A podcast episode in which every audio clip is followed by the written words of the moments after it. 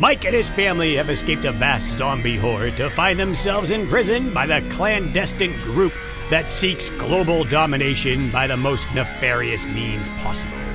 Help is coming in the form of a 500 year old Pop Tart love. Pop Tart! Thank you. Pop Tart loving. You say that. Pop Tart loving vampire named Tommy.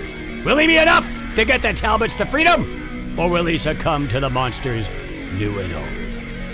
On top of it all, Mike discovers that he is in the crosshairs of an ancient enemy, and it is only a matter of time before the final showdown. Typical. In Zombie Fallout Book 8, An Old Beginning. This is the Chronicles of Michael Talbot, the podcast. And we are live. So, love that. what's up there, party people? Chronicles of Michael Talbot, 6 p.m. here on Wednesday. I'm going to try and look at the camera and not the computer screen. So everything's kind of up high a little bit. So joining me as always is my kick ass, awesome co host, Amber, What's up, everybody?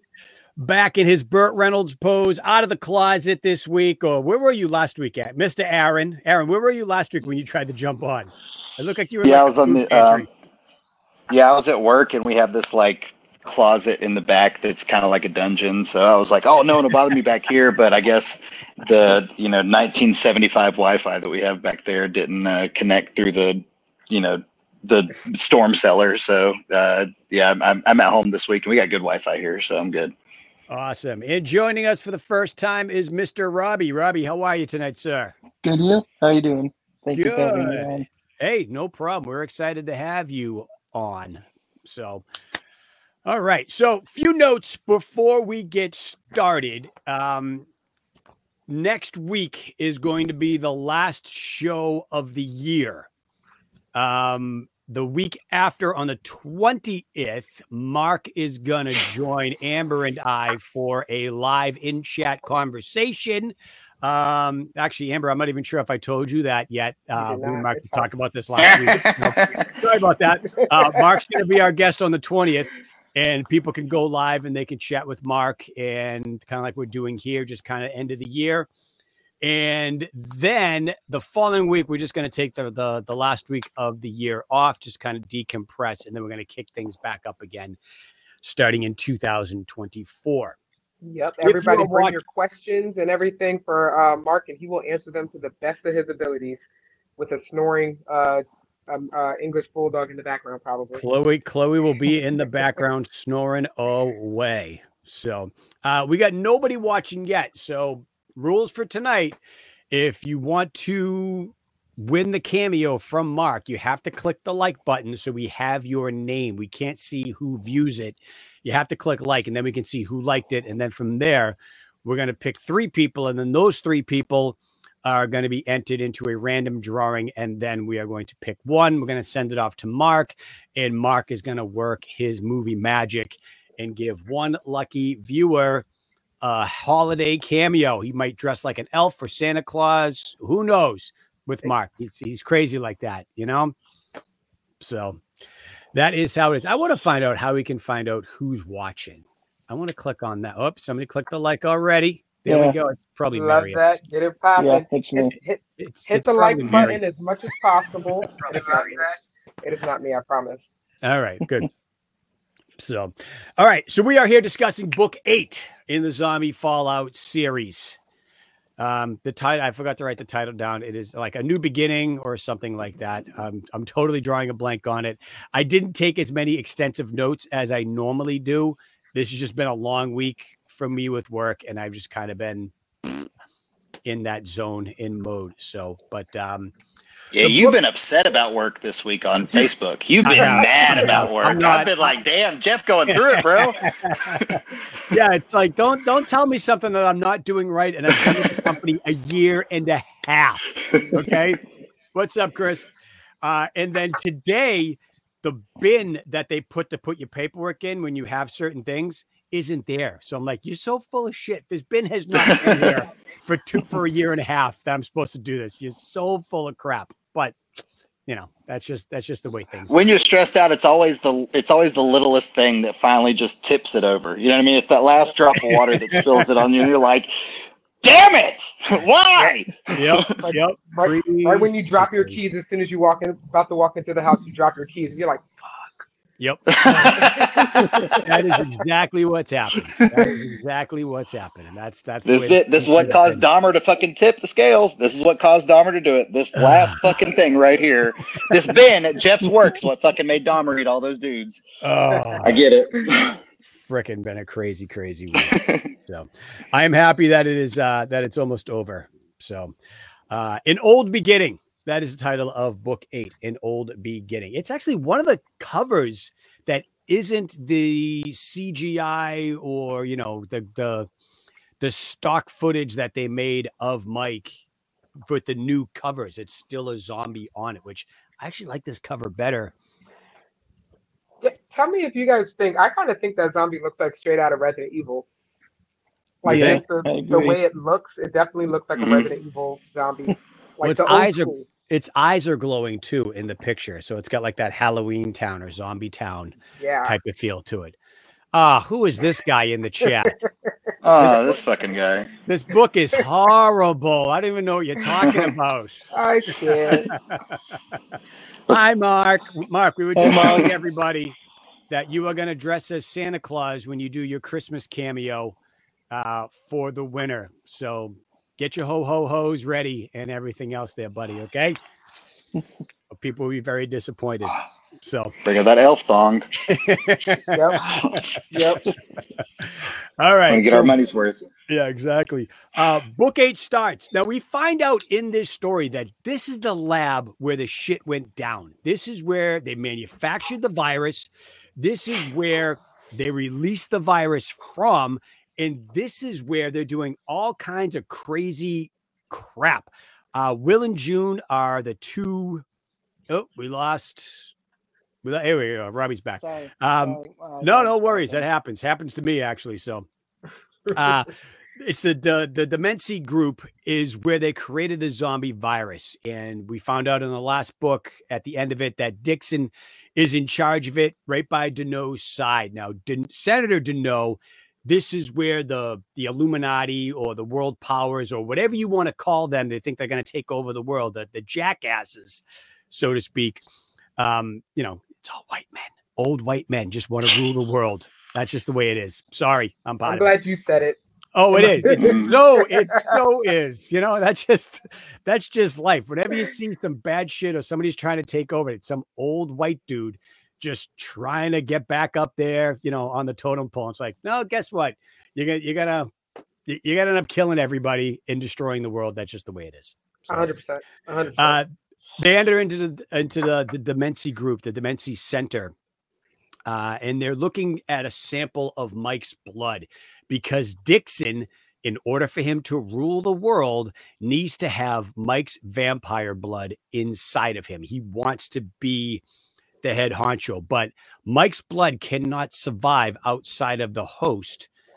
Once they take it out of him and they put it in the freezer, they do whatever with it, it dies. It's just not surviving. So Dixon's kind of irritated. We find out that June is kind of not falling into line with what the narrative is at the Demency Center because Will is trying to get the zombie virus to mutate and cross species. Mhm. Um, you know, if you believe all the hype and everything like that, you know, it came COVID came from bats and they're doing gain of function, all kind of research that they're doing over there. Uh and you find out that there is a giant ass gorilla in a cage because we'll tell you but we will talk about that afterwards but yeah this is where it gets this is where it gets good and this is where you Mhm. find out where everything started. This is the the epicenter of how the zombie virus began.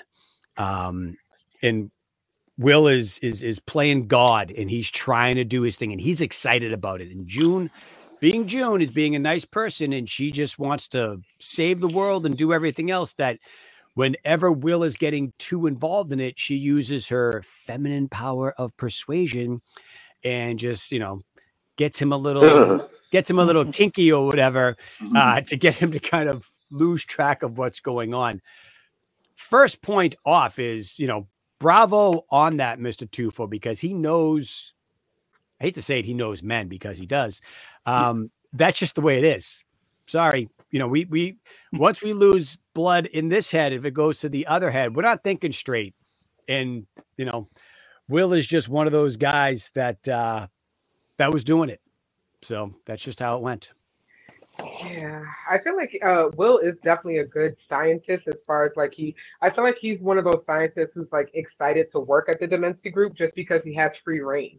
And mm-hmm. I know that like a lot of scientists and researchers and stuff, they have these blocks that they can't keep going past. And I think that Will's just excited that he has all the equipment, all the tools, and he can just like just go with all mm-hmm. of his mm-hmm. experiments and not have to go cut through any red tape. And I think that, you know, on one aspect, I get it because it's like, I really love my work and it's just let me expand. But on the other sense, it's like you're being completely like uh, neglectful towards like what you're actually doing. Like, yes, you did create a zombie ape, but good God, man, you created a zombie ape. Like, yeah. yeah. like, so. that's really scary. Yeah. Um, Robbie, my apologies. We jumped right oh, into things. No, Tell me a little bit about your backstory. How did you find Mark's um, stories? Because you're new to the show, and what do you like so much about them? Um, originally I was looking at Audible, going to oh, it's a free audiobook, and one led to another, led to another. After uh, what was it, seven? When Eliza dies, it was like book nineteen, book twenty, audio. I'm like, okay, guess I gotta catch up because I'm the type of person that needs to know like how the story ends. You know what I mean? And um, yeah, then after Zombie Fallout, I started listening to Lycan Fallout and Indian Hill at the same time. So yeah, that's how I got introduced to Mark. And what part of the country are you from? Uh, Central New York area. Oh, okay. So you're on the east. You're an East Coast boy like the rest yeah. of us. Yeah. Very nice. What's up, Jason? So, um, where were we?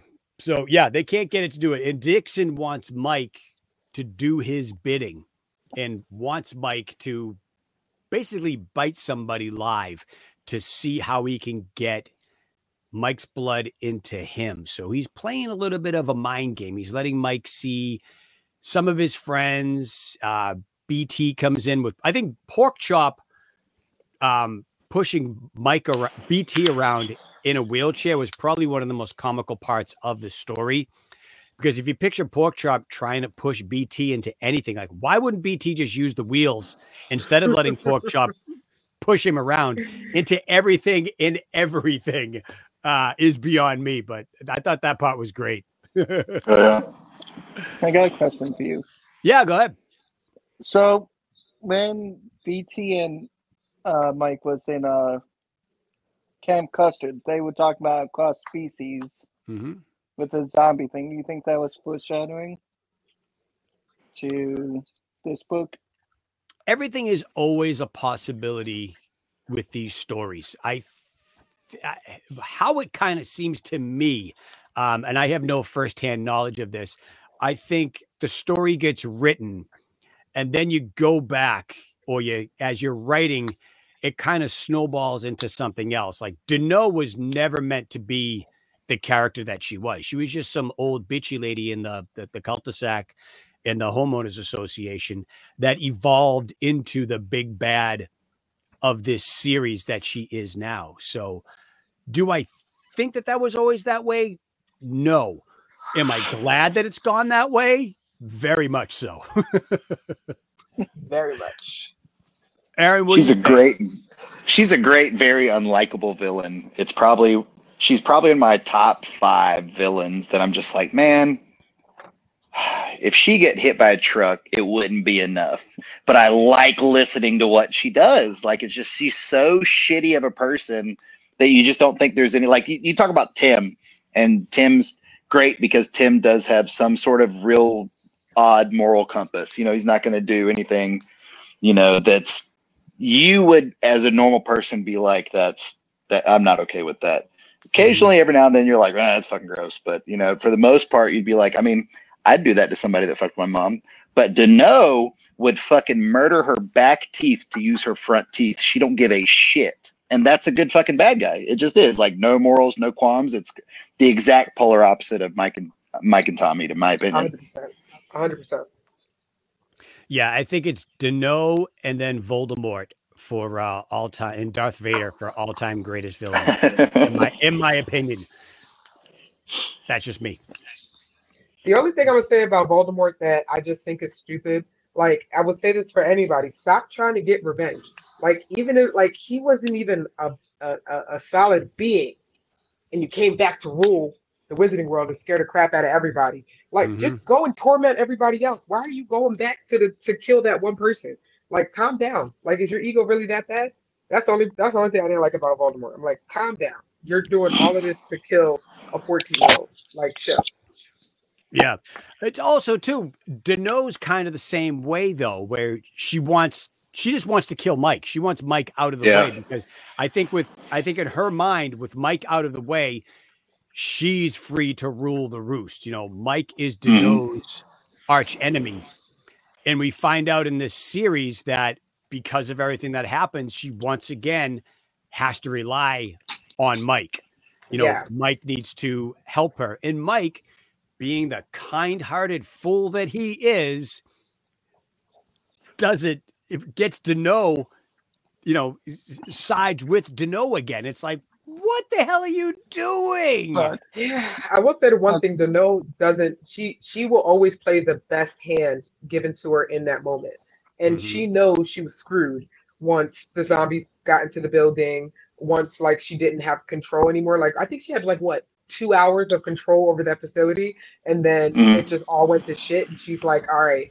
Michael's the- literally the only one that can get me out of here, and he's gonna hold his word. Word. I'm back to Michael's side. You know, she at the end of the day, she will always side with her best part. Like the best Mhm. hand she has, she's always gonna run with it. Yeah, she doesn't care who she kills or what she does because I mean, even Dixon is kind of, you know, her romantic interest, I guess. And, you know, they were kind of bumping uglies when uh, she was with, you know, she was in political power with her husband. Ugh, Ugh. make your skin crawl thinking about that. And, you know, she would, does not even hesitate that she would put a bullet in his head and get rid of him. You know, After she shot him in the leg and was letting him bleed out. Yep. Like, bro. Nope. does not care, does not care at all. Robbie, Yeah. what are your views on Deneaux as you read the series? I think Mike knows that she's an enemy, but it's like one of them situations. My enemy of my enemy is my friend. Mm-hmm. I think he knows that, and that's why he doesn't kill her off because he knows that she needs him and he needs her type situation. You know Yeah, what I mean? yeah, because she talks him into it. Because you find you find out that you know Mike strikes a deal with them because he's being Mike. Uh, Dixon tries to be the big old tough guy and come in and strong arm Mike into giving him what he wants. And Mike ends up grabbing, you know, one of the guards, takes his gun, kills the guard, grabs Dixon, holding Dixon hostage, and negotiates the release of his friends and family to get out of the complex.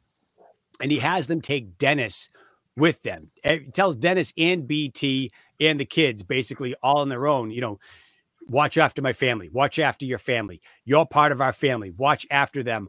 All while Tommy is coming to get Mike and trying to save him. So Mike knows that it's going to be him and Tommy versus whatever is coming out there to get out of the Demency Center.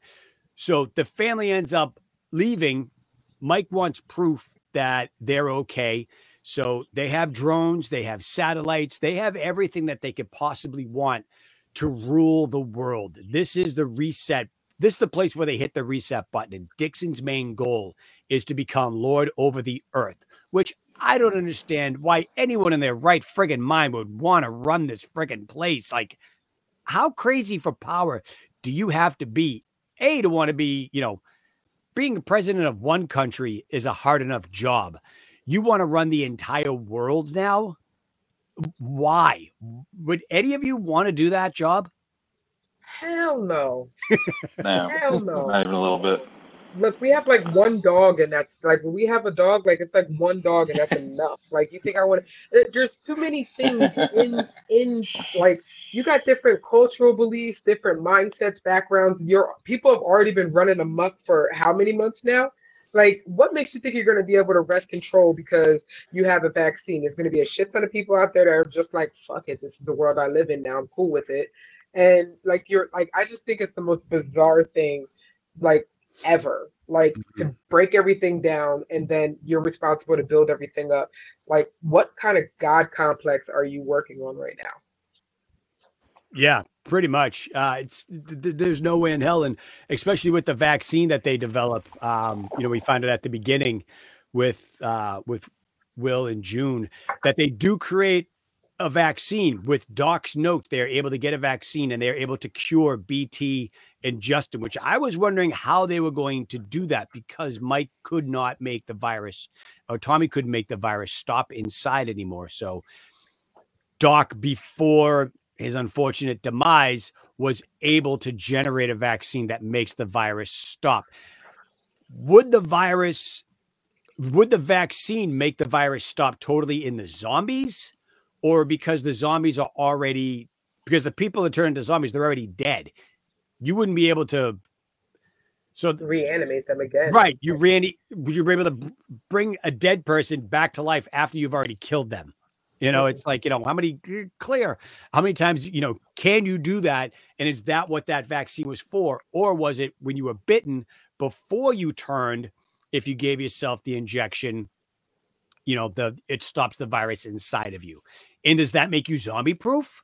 Do you take it once? Is it like, or is it something like, you know, the, the flu and COVID shot, you know, where instead of getting, you know, two shots at Walgreens every year, you gotta get three shots. You know, you gotta get your flu shot, your COVID shot, and now your zombie shot. Yeah, I think they were saying that they wanted to uh, make boosters so people had to keep coming back over and over again. But I mean, it it might save you from a bite or a scratch, but the zombies' intentions aren't to bite or scratch you; it's to eat you. So if they Mhm. tongue- take a hunk out of the side of your face, like how quick are you gonna run to Mhm. your booster shot? You know? Yeah, exactly. So, and then that's nothing I would, I, I think I would, you know, I'm, I'm not a big, I don't want to get into the whole, you know, we got into that anti-vaxxing thing, which has got us kicked off of YouTube, but I don't think I want to go back for my, my zombie shot every year. You know? Nah, I'm cool. I'm cool with it. Yeah, yeah, I'm completely fine with it. Yeah, exactly. So, um, so we find out as the family is traveling away, Mike can see a satellite shot of the truck, but then he's like, "Whoa, wait a second! There's a horde of zombies heading for the Demency Center, and it is frigging huge, like hundreds of thousands of zombies."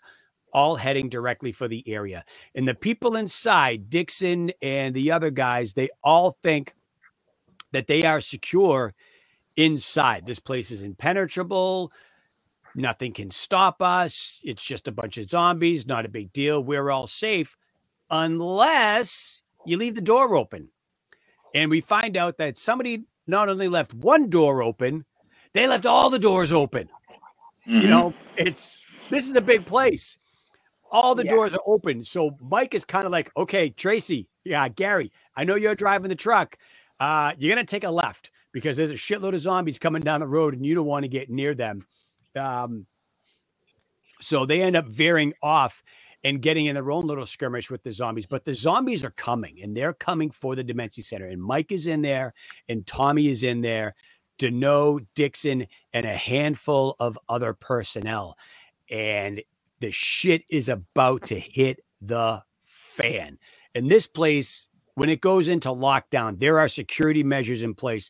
There are um, 50 cal machine guns built into the hallways that if you don't have your little, you know, your little life alert beeper on you, you're going to get blown away if you're intruding. Like they got this place set, but we're finding out in this new world, no place is zombie proof no matter what. And they're coming for you. And it's just, it's bad. There's no way in hell I would want to take on that many zombies. Hell no. Absolutely not.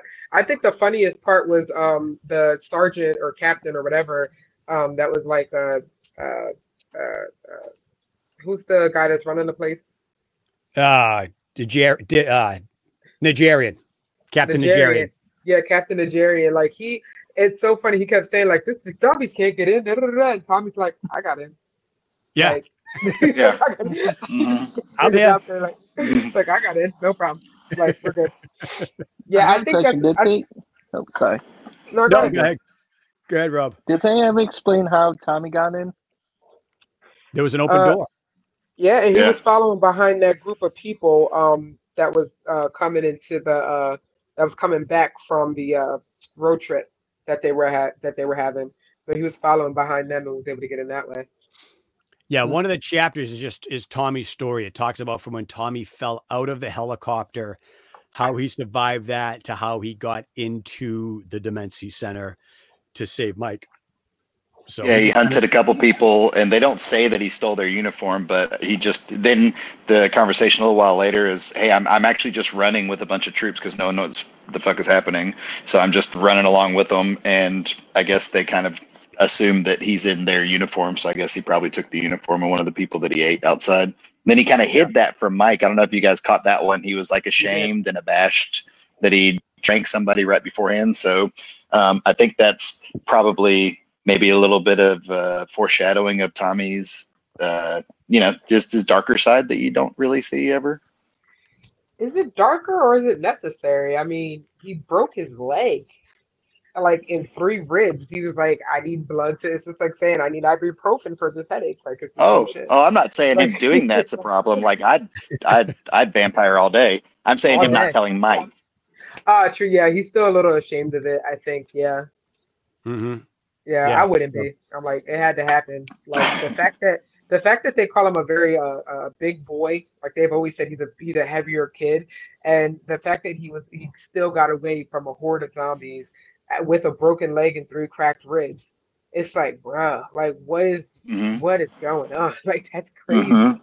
And you find out too that Tommy's kind of like the Flash. He sees he can move faster than the zombies can. Like he explained it how my how he got away from the zombies last time when he fell from the helicopter is that he can think faster than the zombies are because he has the sight, has the, the the foreshadow sight that he can move faster than the zombies. So what we see the zombies as like moving in slow motion, Tommy can weave in and out of them and and get around them. So Tommy's obviously very fast and can get away from the zombies as well. Um, quick note to everybody out there watching: make sure you click the like button to get entered into the uh, free cameo that we are giving away with Mark. So I just see six people up there watching and only three likes. You got to hit the like button so your name, uh, we have access to your name. There's four. Thank you very much.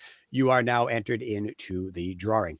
Um, back to the story. So Tommy's Tommy ends up meeting up with Mike. Mike ends up stealing one of the the little badges, but Dixon gets away. Dixon being Dixon because he's very sly and he's a, you know, uh, an agent of Deneaux, ends up getting away. So Mike and uh, I just said the uh, Niger, Captain Nigerian. Nigerian end up going to Deneaux's office to try to find them and find out what's going on because Deneaux in the middle of this has access to the PA system and says, Mike, we have a problem. I need your help. You need to come find me. Let's call a truce uh, because there's a horde of zombies coming this way. So we lost Aaron. Oops. Yeah, he'll come that. back. He always does. He What's up, does. Ivan? Ivan, love this. Almost 10 year Talbot fan. I like a Talbot fan. Let's bring Aaron back in. Aaron, you good? All right. Yeah, Aaron yeah. rolled- Sorry. Aaron My bad. rolled over on his uh, his iPad and hit the off button. Yeah. so um I think it's hilarious that when they're going looking for Dixon in the office or going to find to know, they can uh, he automatically knows which office is his because there's a giant mahogany door that has no business being in this hallway or whatever it is, but because it's grand and powerful, uh, you know, the the all exultant ruling white man has to have the really expensive office with a mahogany door, which a door is a door. It doesn't have to be fancy Mhm. wood or whatever, but it is. So they get into the office and he finds Deneaux shot Dixon in the leg uh, and is holding him kind of hostage. And he's all, oh, I loved you and we could have ruled the world together and blah, blah, blah. And Deneaux doesn't give a flying F about him. She's. Do you think Deneaux was ever a real person or did she become that way because she was married to a politician? Robbie, what do you think? I think when she started getting the taste of power, it might have consumed her. You know what I mean? Mm-hmm. And just wanted more and more and more. And we get to this point where it's just all she wants. Yeah, power corrupts without a doubt. And I think once she got a little bit of power with her husband, she wanted more. You know, she was the puppet master pulling the strings behind her husband. And I think that's that was she didn't want to get elected into office. She wasn't going to be part of the Dementia group, but she was going to be there anyway. She wanted that position no matter what. And she doesn't care who she has to screw uh, uh, or screw over to get it. And she's done it. She's ascended to the, Yep. the head of that base. Um, Mhm. and that's just so she once again has to convince Mike to help her. And I wish I could say that this is the last time that she does it with Mike, but she, she does it again, doesn't she, in another book? She does. She does. Jesus, so many times. yeah. Uh, Aaron, what, Yeah. Aaron, what do you what do you think? Do you think she became a villain or she's always been a villain? I think she's always been a villain because I think there was a mention around this time where she's talking about her past and she shows a picture of this woman. She's like, "That's my twin sister." Um, I subbed for her at some point or something like that, and her No, sister, her twin sister's hot. She was on an episode of As the World Turns, and she played Yeah. the, twin, the evil twin sister, but they look nothing alike. Oh, okay. That I thought she was a was twin talking sister. about. Oh, okay. I missed that one. Sorry. I was gonna say that maybe all of the all of the good went to the twin, but I guess there wasn't a twin. Maybe she ate the twin in utero, and all the good was in that twin. But I don't think she was ever good. No, I, I don't think she that. was either. I don't think she was Yeah. either. Yeah, there's So- no way you just you just start being that much of a badass. Like she knew she knew from the rip she wanted power. She needed to find a malleable man who had potential, and it's like now you're gonna rise to power. And I I feel like a part of me is like um like every evil stepmother who grooms their kid. Uh, what was that show? Uh, Tangled. Like the grandmother who's like the mom that like groomed her kid to be like the perfect kid or whatever, and then they act out, and now she's pissed off at the kid. Like that's how she felt about her husband cheating. It's like I don't care if you cheat, but now you're gonna divorce me and leave me broke. Nah, we're not doing that. like, which makes sense. It's like do it, like like do whatever you want. Like she's like do whatever you want. I don't care, but you're gonna leave me broke. Uh, no, we're not doing that. No. No. Nate, you could not be wronger. She is an angel of death. She is not an angel. Demons or angels? I'd say That is I'd true. say Angel of Chaos. Yeah, pretty. She's. She, I think Deneaux is a descendant, or Powena is working with Deneaux, or kind of the backstrings of of with Deneaux and Powena, just to Yeah. mess with Mike. Like they're besties. Like they text mm-hmm. often. That's what I Yep. think. I still feel like Poena's working for Deneaux. I, I just I can't think of anybody that's more superior than Deneaux. Hundred percent. Hundred percent. You had to kill her with a nuke. I mean, that's not normal. Hopefully, you didn't. Hopefully, you didn't ruin it. That was a big one. but it worked out. What's up, Summer? So, um, yeah, every everybody, don't forget uh like the um like the live right now for a chance to win a free cameo with uh Mark, and uh we will be choosing the winner um from all the likes that are on this page. So just go ahead and um do the like, and we'll do a random drawing to see who gets to win that cameo from Mark. He might wear an elf costume. Okay, so I think that makes it worth it. he's That's so gonna kill us. He's like, I was like, I don't even own a fucking elf costume. How am I gonna dress like one? Like, get the Amazon account. Damn it. Uh huh. Wear that thing out. Yeah, Amber can give you some good reviews on something. That I There you can. go. Take care. so, Oh, Aaron, I also don't think you heard my comment last time because your service was going in and out so much, but because Mhm. you were in a closet, I was like, if you need help coming up the closet, I got you. Ah. it was a good think if I line. That needed was any help- repeating. yeah, that was a good one. That was a good one. I could appreciate that. So, oh, excuse me. So, Deneaux has to work. Mike has to work with Deneaux to get out because only Deneaux knows the codes to the servers.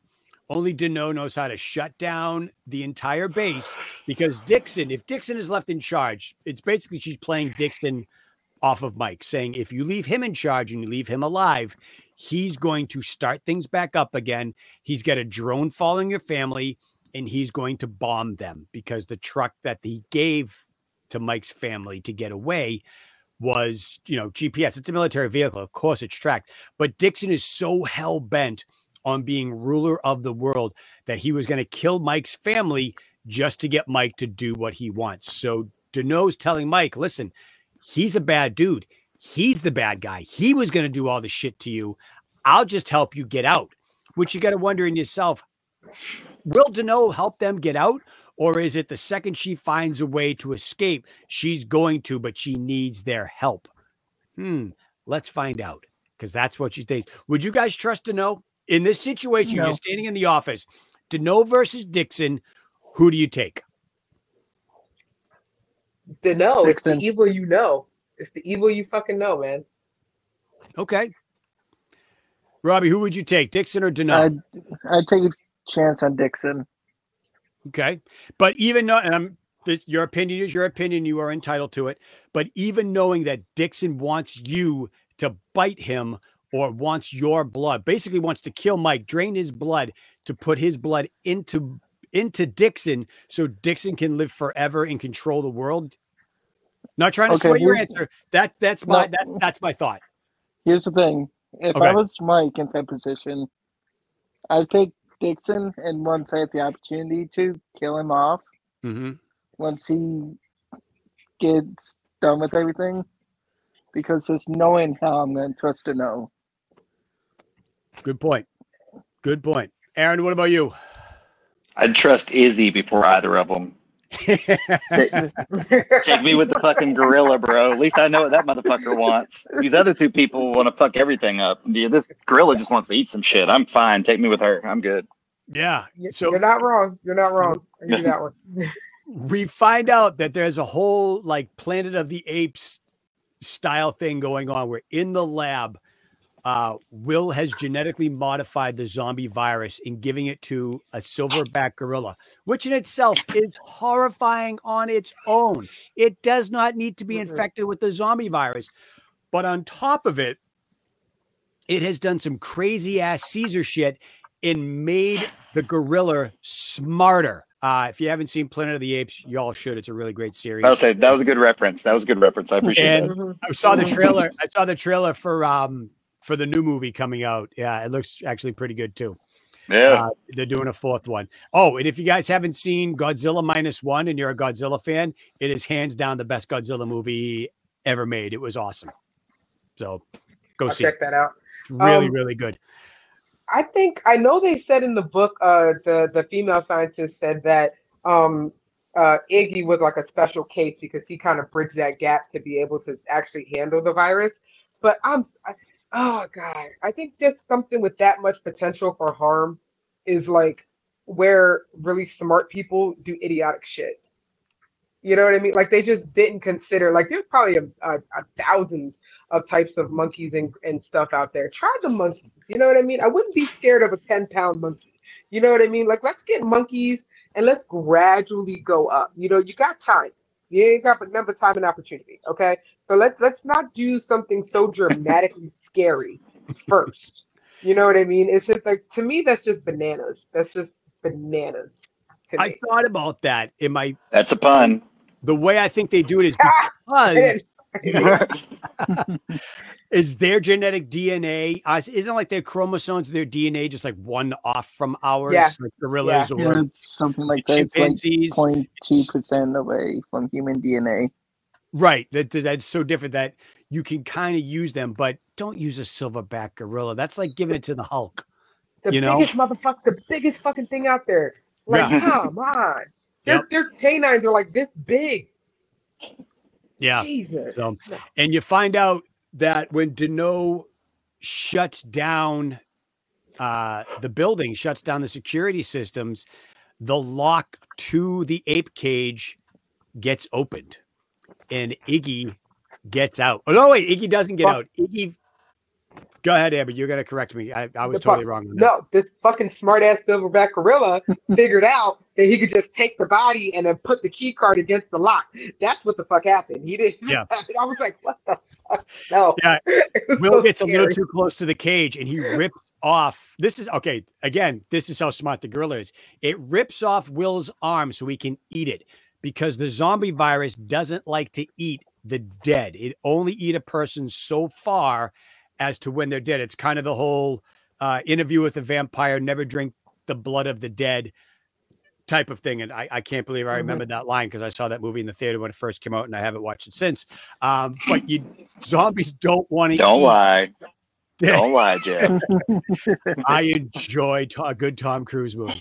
Um, I really do. But anyway, um, that they don't want to eat dead. So as you're eating someone, when they die, they don't want to eat it. So he rips off his arm to eat his arm, and he's not dead yet, but he's passed out from the pain. So what Iggy does is he realizes that the key card has to be close to the sensor, picks up his body and moves it toward the sensor. And that is when June has her oh shit oh, moment. Shit moment. This gorilla is about to come out. I'm gonna die, which happens. Mhm. that, that's frightening. It's so Yeah, it- frightening.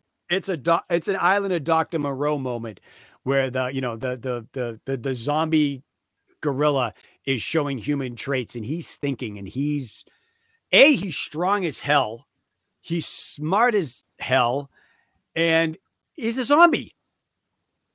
Not a good combination. Mm-mm, mm-mm. at all. Do we ever? And I know we're skipping ahead, and I I don't remember it. Do we ever find out what happens to Iggy? I know he comes back. Yeah. on Yeah, Space. he Does dies. he, Yeah. die, He- does he die in the nuclear explosion though? He Yeah. kills. No. He. I think he kills Deneaux, doesn't he? No. No, he tries to kill Deneaux. Deneaux, Deneaux ends up killing Iggy, but um, he does end up escaping. But they, they say it in this book, like he they saw him run, like they seen him escape Yeah. the thing. And even Mike, Yeah, it's like, in Edna had better-" Station. Yeah, he said if he had a better shot, he would have got it. But he was like, "Oh, I'll never see." He's like, "I'll probably never see that ape again." It's like I knew the answer before. Yeah, I think they died together. I think him Yeah. and Deneaux. I think the ape and Deneaux died together. That's why I thought that, that Yeah. Iggy might have killed Deneaux. Yeah, I remember that part briefly. I don't. I remember something happened, but I knew he came back. Um, but yeah, some of you're right. He does make it to Etna Station, uh, which is which is good. So save the gorillas, even the zombie ones. Hey, can I answer a question that I saw Jason ask earlier? Um, gorilla Absolutely. biting a gorilla wouldn't make it zombie because they made Iggy where Iggy couldn't transmit the virus. Iggy only had the hunger. oh, I didn't know that part. Say Oh, that, again. That question right there. That Yep. question right there. yeah. so, So, he um, bites into they gorilla. talked about it. It can't bite any. It can't transmit the virus. So Iggy is, uh, I guess, the opposite of. Uh, I guess Iggy's Magic Johnson. They're never going to pass on the problem that it has. That is So the best it, analogy I've ever heard in my life. That's the best analogy. Aaron. Thank you. Thank you for that. so yeah, yeah. They they made Iggy where Iggy can't pass on the virus. So yeah. Okay. Oh shit! I'm sorry. That was great. Thank you, was Aaron, great. for that. I needed that laugh. I had a long day, Yeah. as you can tell by my Yeah. Facebook posts. Um, Anytime, anytime, I, anytime. I appreciate that. Thank you. Um, oh shit! Where was I? What were we talking about? Uh, so we're basically at the part where like uh, Mike, Mike and Deneaux and Tommy are trying to escape, and um, we didn't get to any of the server rooms or anything like that. Oh, that's right. So they get they end up getting out of the the the the the hallway. They get out of Deneaux's office. They got the little key card to stop the the the 50 cal guns. and Deneaux tells them where the server is, that they're going to shut the entire place down. And Mike has it set up. They have it set up that uh, Captain Nigerian knows that there's a backup in the server, but he's not telling Mike. So Mike has it out with Nigerian, just ends up killing. Is does he kill Nigerian or does Deneaux kill Nigerian Deneaux. for I lying? to him? believe know. Okay, Fucking Deneaux. fucking Deneaux. That's a new shirt I'm gonna have made. Fucking It's Fucking the Mhm. perfect- Fuck, I didn't know. so uh, they end up destroying all the servers and they start to head toward uh it says like the animal lab or something like that because they're trying to get out and they get the zombies are coming down the hallway and mike tommy is it mike tommy and Deneaux are just stuck in like a, a little lab area with iggy on the other side of the security door and you got Didn't- zombies on one side and then you got you don't know what they think it's just a giant something a bigfoot uh ready to come through the other side of the door Didn't uh, Mike save a couple soldiers from the hallway? Yep. oh that's right that's The right Jam- that's right. the brothers the two the- brothers Yeah, the Jameson brothers. yeah jimmy jimmy jameson and james jameson or whatever the hell it was Yep. And there was another one there, but I think he got whacked pretty quick. yeah he gets hit with the door doesn't he when uh when iggy comes What out a fire! It's No. a fire extinguisher, Fire which, was- extinguisher. Yeah, I Iggy- believe it was. iggy throws br- the fire extinguisher which I think in itself that was a very well written um, uh, part there because Mhm. I never in my life would have thought of throwing a fire extinguisher. Yet they say in the book, like in movies, you see where the hero grabs a fire extinguisher and hits somebody, and then they get right back up. But when they said his face literally exploded from the impact of a fire extinguisher, I'm like, oh my gosh, like that. That's got to be the. He's strong AF. Like this. This ape Yeah. is like Oh yeah. massively strong. It has great aim. Like has great aim at the same time. Yeah good aim you should pitch for the red sox uh and it's strong as hell so I think death my, by uh, fire extinguisher should be scary as shit I What think my favorite line from uh, that scene is when Mike looks at Tommy like, "That's a goddamn yeti," and he's like, Tommy looks back like, "Either I have seen yetis, and that was a no yeti. Mhm. Uh, there is no yeti." Like the eye to eye contact conversation that they had back and forth. Yep. Quick question for everyone. With this, it, with Tommy, when Tommy said that, that he's seen a Yeti and that's not a Yeti, he, he knows what it is. With all of the the timeline hopping and shit like that that's going on in the books now, does Tommy show up in the new Devil's Desk Dun, dun, because it's dun. on a different timeline? Spoiler warning. I don't. I don't know. I honestly, I don't know. I'm asking because Tommy has said that he has seen a Yeti. So where in the timeline has Tommy seen a Yeti, or in his life has Tommy seen a Yeti? Ah, but I Mark's do watching this it's going. "That's a- That's a good question.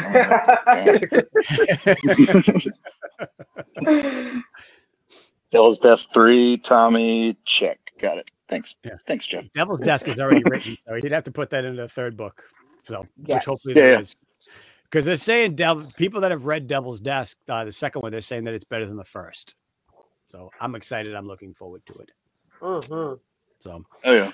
um, they end up getting down into there's an incinerator shaft that Deneaux tells them, "Oh, we can get out this way. You have to go lower me down. Uh, this is where we drop the animals when they die. The gas gets released, they burn up, and they're you know they turn into nothing. I'll go down first to make sure it's safe." Boom, red flag right there. Deneaux would never do hundred percent. anything Yeah. I when I'm reading this, I'm like, bullshit, bullshit, bullshit. There's no way she's going down there first. She knows how to shut it off. She knows where the the the the the, the pressure sensor and everything is. And you find out that it's true as they lower Deneaux down.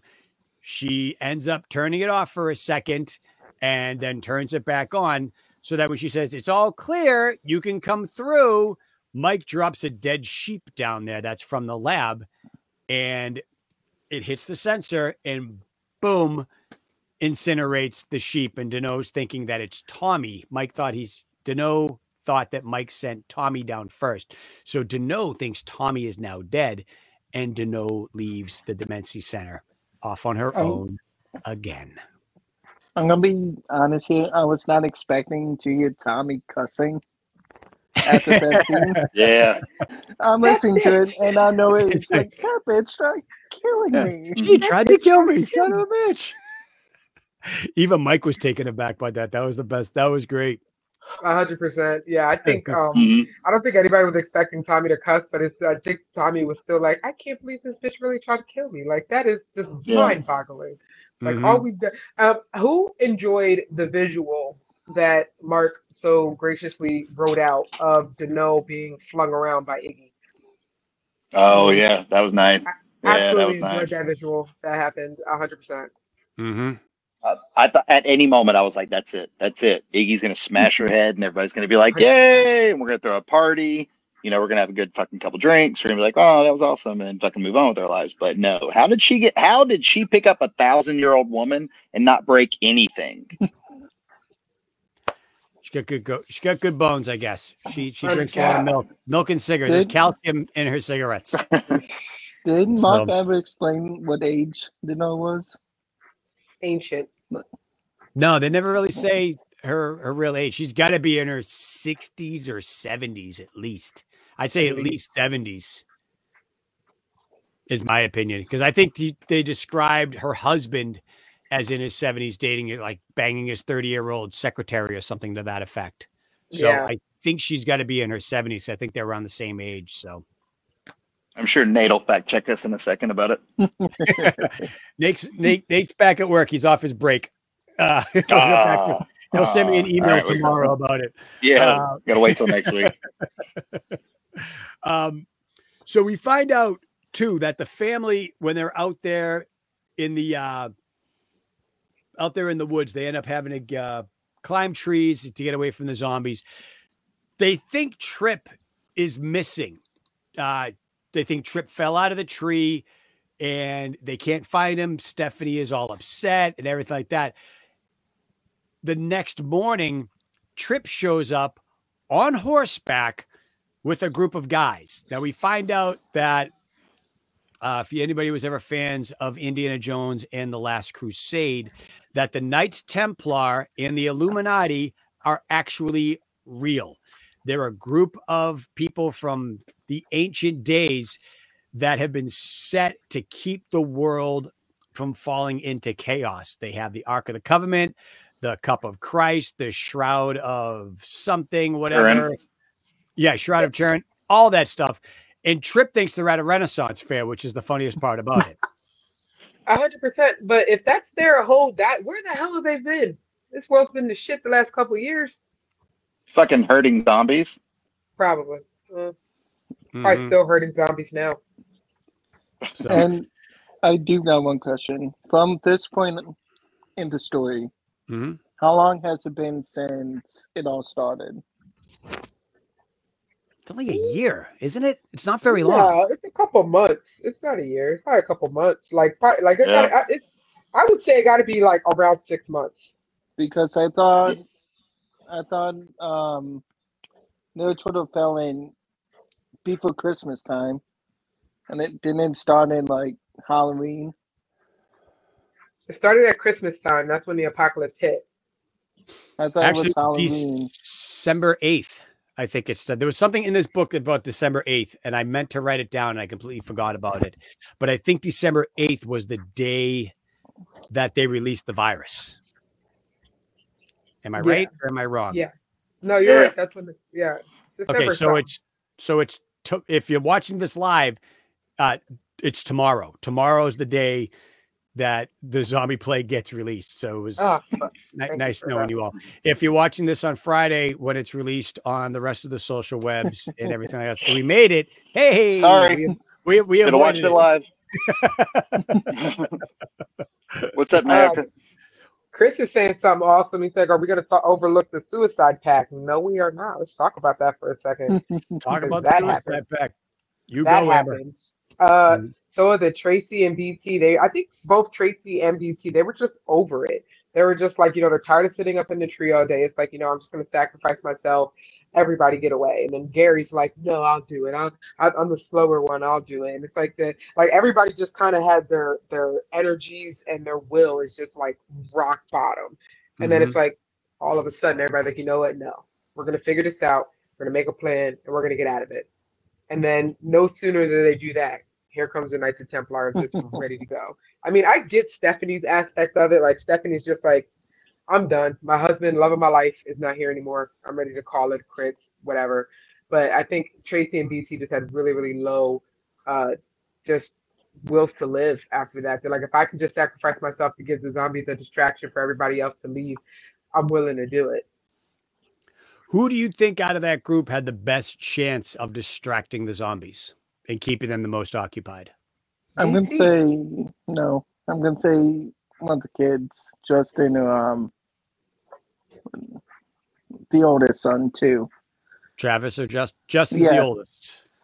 Travis and Justin, if they both did it together, jumped on the ground, mm-hmm. because they're the man of the house now because they think Mike's dead. So they would take that role of, okay, we'll meet at this location. We'll do our best to get there, but mm-hmm. make some sort of plan. You know what I mean? You think it would be the boys, kind of how Mike sacrifices himself constantly for his family, but by some sheer of yeah. dumb luck ends up making it out. That they think that the the apple doesn't fall too far from the tree, and that if the boys try to do something like that, that they're going to survive yeah. as well. It, it good, possibly good, good, good, good view on that. Definitely. And I and I can see BT like, oh hell, no, you're not. Like, right. Bad family dynamic. I mean, how long do you think you could sit up in a tree? I'm a good guy. They're, so... there pretty much overnight, aren't they? Are they there? Yeah, they... literally okay. overnight. Yeah. overnight. Yeah, I would fall out the second. I would uh I, I would nod off and just fall because I have literally fallen asleep standing up for like half a second. I have been tired in my life. And I bet that was when you were doing night shift. I did that a lot when I was working night shift, just nodding out. I was playing a gig. I had my guitar in my hand doing a show up on Hampton Beach. And this is when I was working at, I was working on a farm driving a truck. So I'd get to work at 3 a.m. I'd work till like 2 p.m. I would go to sleep for a couple of hours and then have to go play a show from nine to uh, one. I did it up on Hampton Beach and I was literally so tired and I was just exhausted. I'm sitting there playing like this and I literally, my eyes closed and my head hit the microphone mid song. And I went, oh shit, this isn't good. okay, I need to wake the hell up. so I have literally fallen asleep standing up. It was brief. I nodded off briefly, but I was like, wow. So if I was ever in that tree, I'd be gone. I would have been gone first off. I don't ask Mary, I'll tell you this. I don't do well when I'm tired. I'm a miserable mm-hmm. a-hole when I'm Me tired. Too. Me too. I would prefer to just be quiet and not say anything, and I would just have like a scowl on my face until I go lay down. Like I'm a, I'm, it's, I'm, I'm such an asshole when I'm tired. Yep. I'm thinking about the people in the crowd at this show. They're like,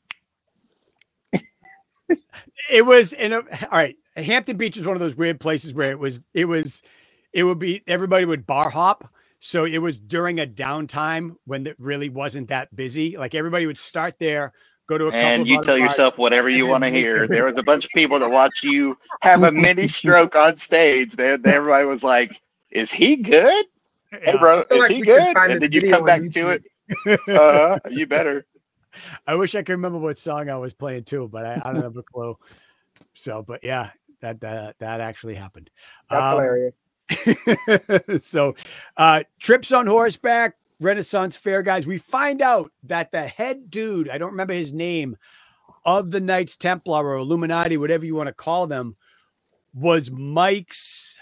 Was it? It was his superior. His drill sergeant, sergeant in like the Marine. Like, mm-hmm. how small is this world that anybody in that that that Mike's drill sergeant would be the head dude of the the Illuminati? that is setting all of the zombies. They sent the zombies down to the Demency Center because they know that this is the evil of the, the epicenter of evil for everything that's going on, and they have to destroy it no matter what. Like, what are the odds of that dude being in charge and knowing Mike? Like, crazy how small this world is. I mean, granted, Yep. it's it's a it's a work of fiction and it made it better, but shit like this has happened in the real world. I am guessing. Yeah. You know, not Yeah. zombie apocalypse and stuff, but just you know, you go on vacation and you're like, oh my god, they know so and so, and you're, you're like, you know, you're nine states away, and like, oh, they live up the street. Like we've literally had that happen. It's like, oh shit, Mhm. I live in Oxford. I know where that is, and blah blah blah blah. But like, okay, we went to Vegas to get away from people. We don't want to Yeah. see people that we know there. So, so Tracy and all them now all want to get back to the Demency Center to save Mike. Like they think after he did all of this to get them to go to leave, that they have to now get back there to save them. It's like, do they not know yet that Mike has the ability to get out of any situation? And like BT says, no matter what, Mike always ends up on top. You know, Mhm. Mike takes a shit. Eventually, it's going to smell like roses because that's just the way Mike is. So, why would they want to get back there to try to save him, knowing that there's over a couple hundred thousand zombies trying to get into the facility? Like, do they think that the nine of them are going to do it? I think they just had to be like to see it for themselves. You know what I mean? Like just to like in some way, shape, or form verify that like you know there's nothing they could do. Mm-hmm. Like they they need verification that Mike Yeah. would be dead. Or, or at least like there was like they couldn't do anything like any last minute heroics. Mm-hmm. You know, like I mean, Yes, they've had a lot of they've had already in this in this series like with uh uh Brandon coming in with Brandon coming in last minute, uh uh Spanish guy with the tra- with the tractor trailer coming in last minute. Like Alec. they've had multiple situations where um what the hell was the Spanish guy's name? Alex. Alex. Thank you. Alex. Um, that would have Alex got me for a while. Yeah, they've had multiple times throughout this series where it was like a last minute effort that could like completely turn the tides. And I think for them, they just had to be like, I have to be there just in case. Mm-hmm. But Okay. You also have to consider the power of family and love. Like you would do anything for them. You risk your own life behind it. Which is what Mike there's a- does for them. So it's they he does it for them. They're going to do it for him. Yeah, if there's a small, even a small chance of them getting in and seeing if he's okay or not, they're going to do it. Mm-hmm. Good But point. when they get there, they obviously see thousands Mm-hmm. of zombies. They're like, okay, we cannot do anything. We're just hoping, pray he gets out. Yep. Yeah. Um, Mike ends up does getting out. Him and Tommy end up finding their way. You know, they escape from the gorilla, the giant gorilla that is wreaking ape shit havoc on the base. They get That's fun. Down. Yeah. they get down through the tunnel because the gas times out. And Tommy says, is it Tommy or Mike that says, Do you smell hot dogs and beans? No, Yeah, it's no, that's Tommy. book job. Is it Tommy? And they find pork chop. Oh, pork chop's bad. alive. That Yeah. made me happy. But in one of the scenes, I forgot about this. That when all the zombies were coming into the room before they end up going down, Tommy sees Doc as a zombie. Mm, So we know that Doc Mhm. didn't make it. Doc's ultimate goal was to cure the zombie virus and kill Tomas for what Tomas did to his family. And Doc isn't going to get that chance now. Sorry, spoilers. Um, because Doc succumbed to the zombies and he got eaten. I will say it was a little weird that Tommy had that emotional reaction to seeing Doc because I mean I get that Tommy you know still had emotions towards people and everything, but Doc was gonna kill him. Like And he Tommy knew that. Yeah, and yeah, like I, I mean I get not being happy that he's dead, but Mhm. like I think the the the overwhelming sadness that he felt and the dread that he felt you- about seeing Doc like that um was that was a surprising emotional uh, uh reaction. Do you think Tommy was like dodged a bullet?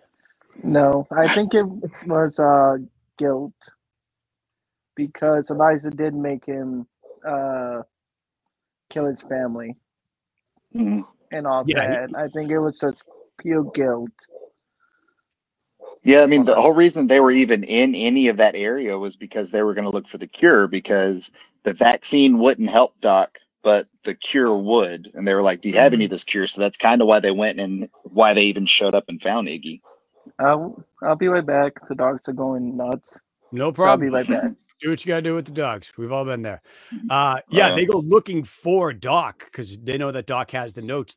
Doc has the cure Yep. and try to help Justin and BT. And so, in a sense, Mike's goal of that whole thing of finding Doc to get them cured, eh, he won. He got that. That's what happened. Justin and BT are now cured. But then Doc was giving Mike the cold shoulder, and his whole mission and everything is now to kill Tomas. And he's not, he didn't get that chance. You know, he Mhm. got eaten beforehand. But we find out that Doc sacrificed himself to save Pork Chop.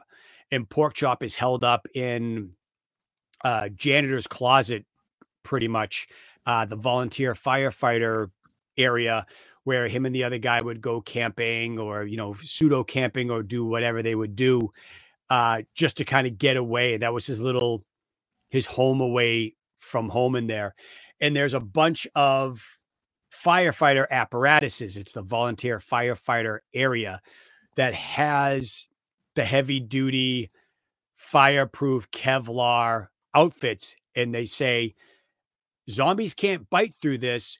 We should put all this on.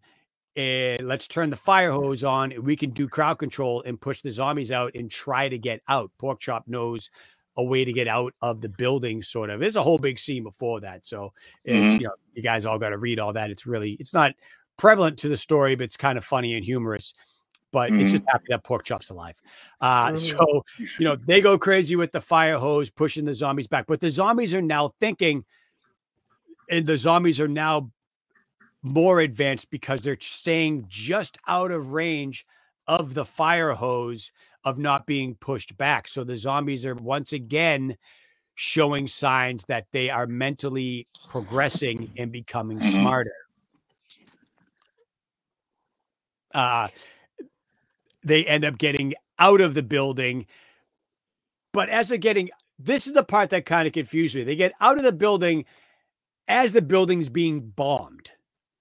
It's like two different scenes between the end and this where you know they blow the shit out of the building to try to get to, to get out but but it's like just as mike and tommy are making it out that the the the illuminati guys are blowing the building up as tracy and all them are on the outside trying to get back in. So everybody's trying to get back to this horrible place with hundreds of thousands of zombies and two people are just trying to get out or three people now because they have pork chop with them um which is just kind of like again that's just the way mike is he he finds a way like bt says a way to get out of any situation Mm-hmm. Don't forget, the whole time this is going on, Ron is having like a little side quest going on where you get that first person perspective from the zombie that's walking into the house because it was chasing the deer. And then I don't remember who the zombie ate, but Ron's in that house with Nancy and he's already like it's super, super, super. Um, four if you count it. That was good, Chris.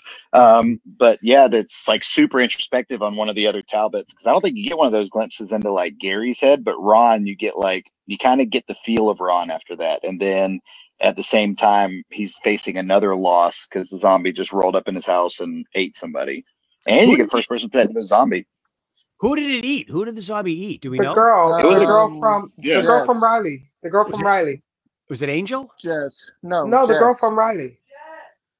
Jess. Jess? It's Jess. Yeah. i didn't read Ri- i didn't read riley yet that's the one Yeah. series i have No. not written yet Mel just re- yelled from the back from the back. i heard her Yeah, I heard it. You guys hear Made me me? crack up. thank you mel Thank you, Mel. said thanks, babe. Yeah, I um, said I think no not thanks babe i don't want your wife to think i'm hitting on her uh, I, it's hard not to do. Um, so I think Book of Riley is really good because it gives you that um middle perspective. Because if you remember when um Ron, also how old is Ron's daughter that left? That got that was a zombie. Er, early She was an adult. She was early to early to mid twenties. I think when Ron and uh, his wife are talking, she's like, she's twenty. Yeah, she Which was an is what I- she was out on her own. and made her own choices, but like from um, and I, it must have just been Mike thinking of her as a child instead of Mhm. like a, an adult, which might have been like where I messed up the perspective. Because in my mind, I'm like, are you picking up a five year old or a twenty year old? Like they're saying over there, which I thought was a little confusing. I think just Mike's mindset went back to when she was a baby. You know what I mean? So I think that's kind of what it is. But um, if you remember in that scene when Mike had to call Ron, um, uh, he said they said, "Oh, somebody's here to see you," and they never let Justin have that conversation with um with uh Jess, which I think is I think that's pretty sad too. You know, like Jason couldn't get. I mean, uh, yeah, uh, Jason, right? Yeah, Jason couldn't get any type of word uh to talk to Jess, and I think that that kind of sucks a little bit. hmm Who's Jason? Am I Who's saying Jason Jason? from Riley? Justin, Justin, Justin, Justin, Oh, okay, Yeah. Jess, Justin, Jess is Jason's ex girlfriend. So it's it's Justin's ex. Is Justin, and Jess. Yes. okay. hmm Okay, so that must have been a typo on uh Chris. Yeah. Come on, Chris. Yeah, let's get with it, buddy. Huh? Go, Come on. Bryce. Go. Okay, that that explains it. That I couldn't. I'm like, who the hell is this person that got eaten? I, I don't remember this Mhm. person at all. But yeah, the, the the the first person thing of the zombie, and it gives you the the thought process of the zombies. It's kind of the first time we've seen the zombies in the 1st Mhm. person, how they think, like what they think, how they move, how their reactions are, and it's it kind of foreshadows for when you get into um uh Dewey. Is it Dewey? Yeah, Dewey. Yeah. Yeah. When the zombies start getting smarter because they're getting, you know, the injections, but that's a totally different story in and of itself. Um, we find out uh, at the end of this story, after everything that's happened, the place gets blown up, blah blah blah blah, that Tommy has been watching Mike. Tommy and Mike are in uh, the the the the the holding area before Iggy comes out, yeah. incinerator room. That Mike asks Tommy, "How long have you been, you know, been watching me?" And Tommy's like, "I've been watching you since before you were born." Tommy stopped Mike from being switched at birth in the the hospital. Mike almost became Mike Murphy and not Mike Talbot. You know, Tommy's been Mhm. watching him since his great great great great grandfather or whatever it is. Like everything that's happened in Mike's life or Mike's family's life was a product directly of Tommy. So Tommy has kind of set Mike on this path the entire way. And with Yeah. Mike's whole family, with everything that's, you know, your your great great great great grandfather won a lot in poker and he was going to go to the pub. If he went to the pub and drank it all away and everything else, he would have died, you know, two days later and, and spent all of his money. And Tommy just, you know, end up sending him home. Tommy has a way of diverting everything in Mike's life to get him to this point where they are now. And it's kind of crazy that how Tommy can do all that. Mhm. Yeah. Yeah. Yeah. Tommy saved that Talbot in the trenches in World War One. Yeah. Sorry, That he couldn't did. check him upstairs. Uh, bummer. Uh, sorry, related to a news story. A cop in Waltham just uh, I grew up in Waltham. Uh, got into an accident today and and died. So it's probably somebody that I know. Mm. So Uh, uh, sorry, dude. no, I don't know exactly who it is. She just told me just that the, there was an accident in Waltham and the the car and a cop and the cop died. The cop just died at the scene. So Ugh. bummer. Yeah. Um, yeah, so a lot happens in this book. I like this book as we start to wrap things up. Um, I like this book because it is what it what the story says. It is kind of a new beginning where this starts the whole thing where you find out where the virus started, what it was supposed to do, that it can cross species, and now we have a giant silverback gorilla going on and you want to find out what happens next? Where does the story go with this? How is this going to happen? Uh, are you raising your hand, Yeah. Robbie, um, or are you just scratching your forehead? I, I got a question. yeah, go ahead. I don't want to get too ahead.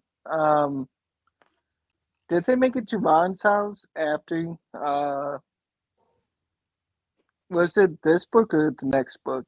They haven't made it back to back. Ron's house yet. They end up um, that they they Mike and I mean Tracy and them are on their way up to Ron's, and Mike and Trip and Pork Chop are at like a service station uh, trying to get gas, and Mike ends up finding a case of beer and everything else, and the the two paths cross on the highway, and then they're setting out to get on the run. So that's how the story Right. ends. That's how the book ends.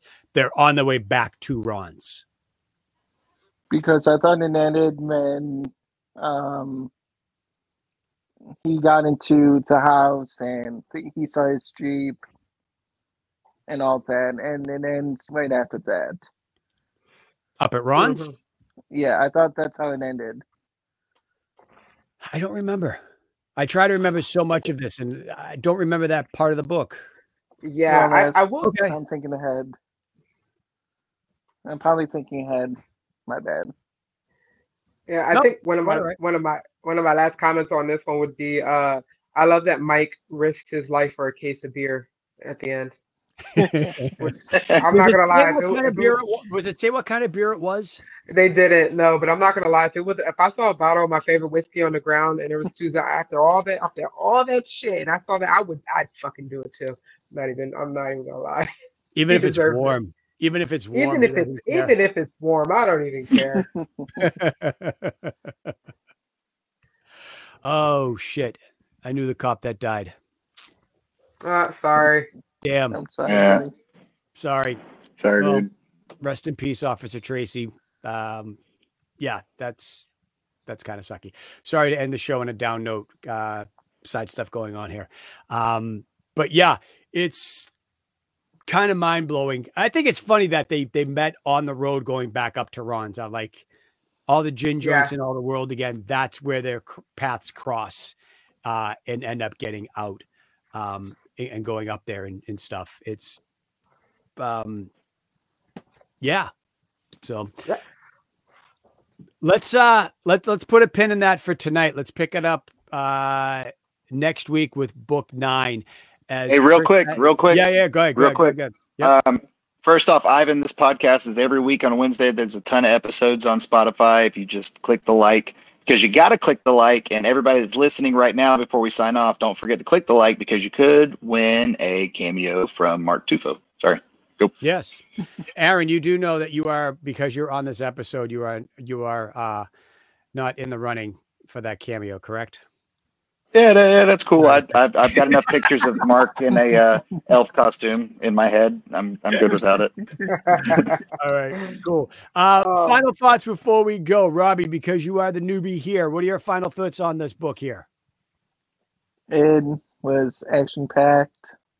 Uh, I honestly thought Deneaux was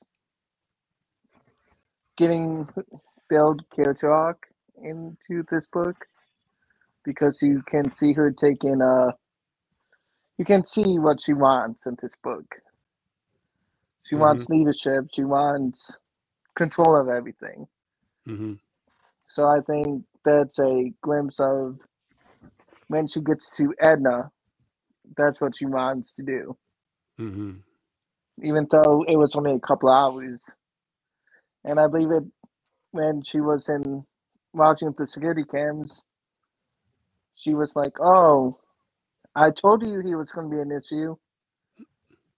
Yeah, Deneaux Deneaux constantly backs the wrong horse. Like she doesn't put her trust in Mike, and she's even said is like, I should have backed that. Ho- I should have stayed on Mike's side. I picked the wrong side. Can there be redemption and retribution in a uh, what's it called? Uh, not a a, a mending. I, I'm, that's not the word I'm looking for, but that's what it is. Of the relationship with Mike and Deneaux. Hell no. I bel I believe it's like a mutual uh like a love hate relation. Like Mhm. I back you up, you back me up. I hate you, and I hate you back. Yeah. Deneaux needs. Dano needs Mike to survive because she wouldn't have survived this long Yeah. without him. And I think Even Mike tries to throw him her over. too. Yeah. Because Deneaux So- keeps Mike going forward. Yeah. hmm So, So, Aaron, final thoughts. Um, to piggyback on what Robbie was just talking about, I like that Deneaux is so shrewd and sharp and shitty, but she never really wins. You know what I mean? Like she had this facility for two hours before it got damn near bombed. She had Etna Station for not a long period of time before it got fucking nuked. You know what I mm-hmm. mean? Like she's she's always setting herself up, and it's always the end of the world when she starts winning. But she never really pulls off the. You know, she, there's always a swan song. There's never a oh I'm gonna be the I, I'm the new Thanos. No, dude, you you just keep you keep setting yourself up to be the right way, and you end up being Loki. You know, Wait. hate it for you. did they not get nuked or did it get overrun? I thought it got overran. With You zombies. talking about Etna? Yeah. Uh, Etna, they set up a didn't she nuke escape? inside. I thought she escaped by plane. It crashed and Are we in, going like, into book 16? Yeah, I think we're on book 16 now. Oh, that's Yeah, yeah, yeah. Oh, Yeah. Yeah, yeah. I can't I can't remember past book eight right now. So we'll have you Mhm. back on for book 16, Rob. All right. You can figure All that right. Sounds like a plan. yeah. Sounds like a plan. All right. Amber, final thoughts.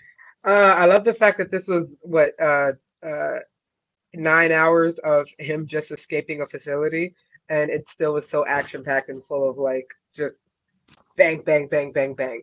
And I feel like this entire book, you, I feel like it could have ended until Tommy said, "There's more vampires fucking coming," and it's like it's um, and I'm not gonna lie, at this part of the book, like we're eight books deep. I Mhm. kind of, I, I was, I was in the back of my mind. I'm like, please don't let this be a fucking Walking Dead thing, where at the end of every book there's just a, like another threat, another threat, another threat. Like, oh my god! But this is completely different. If you guys just got up to this point, um, in the series, it's nowhere near like that. It's not the same shit, different person. You know what I mean? There's so many different things that happen, and it's not necessarily a new evil at the end of every book. So that's what I um that's what I really really enjoyed about this series because it very easily could have went in that direction and it did not. It's an additional additional evil Yeah, Mhm. Yeah. You know, Pain and her merry band of sisters or whatever they are uh, are coming Yeah. over from from Europe. To This find book out was a day.